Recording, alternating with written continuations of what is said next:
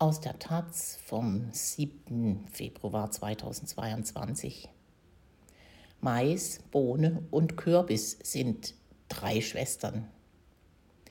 In ihrem Überraschungsbestseller Geflochtenes Süßgras zeigt Robin Wall Kimmerer, wie indigenes ökologisches Wissen und Naturwissenschaft eine fruchtbare Symbiose eingehen können. Von Katharina Kranzin.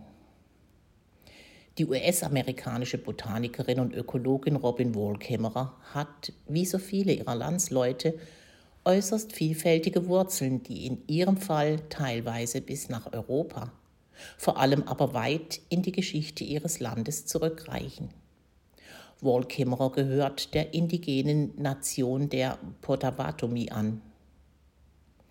Zum Thema ihres Buches Geflochtenes Süßgras, das auf außergewöhnlich ganzheitliche Weise das Verhältnis von Mensch und Natur reflektiert, gehört auch ihre eigene Lebenssituation als im positivistisch-naturwissenschaftlichen Geist gebildete Akademikerin, die im Laufe ihres Erwachsenenlebens Wege gefunden hat, das kategorisierende Denken der Wissenschaft und das auf Erfahrung und Naturbeobachtung basierende, überlieferte indigene Wissen miteinander zu verbinden.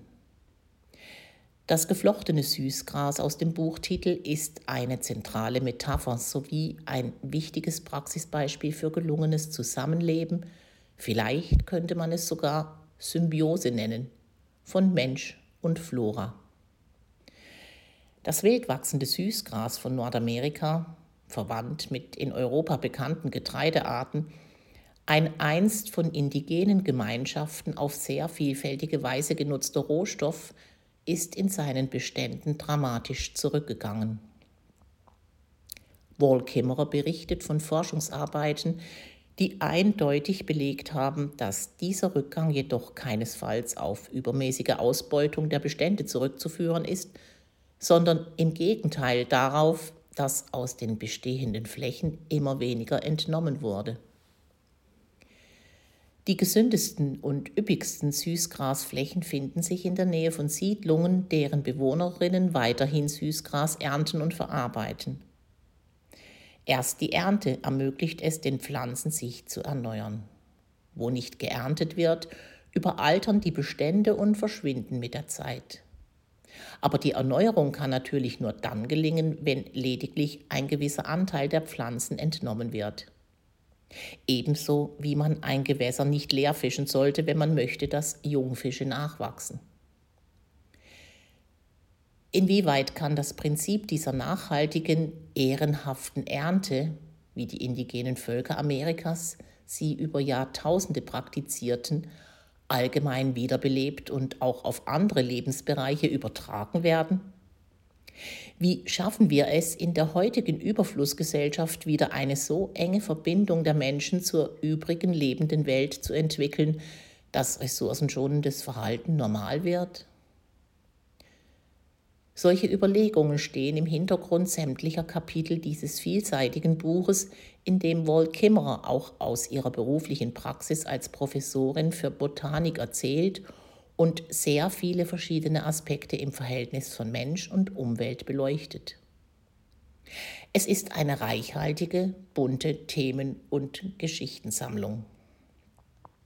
Viele Kapitel gehen von persönlichen Erlebnissen der Autorin aus, angefangen auf ihrem eigenen Grundstück, auf dem es unter anderem mehrere große Ahornbäume sowie einen Teich gibt.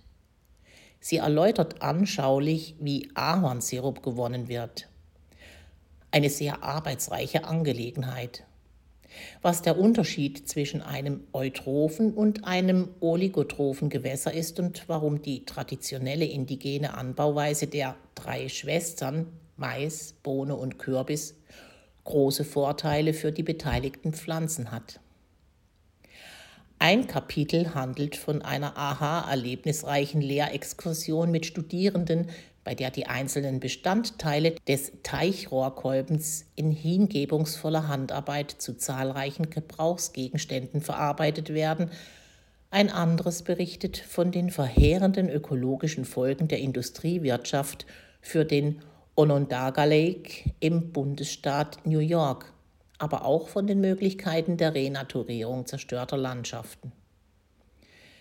Manchmal gerät die Autorin etwas zu sehr ins Plaudern und ein etwas strengeres Lektorat hätte sicher etliche Redundanzen beseitigen können. Aber egal. Gerade der persönliche Ton, den wohl Kimmerer anschlägt, ist es, der inspiriert und mitreißt. Deutlich spürbar steht hinter ihrem Schreiben die Überzeugung, dass es möglich ist, diese Welt doch noch zu retten.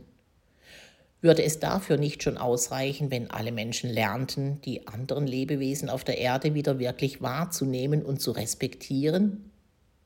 Mehr würde es doch gar nicht brauchen.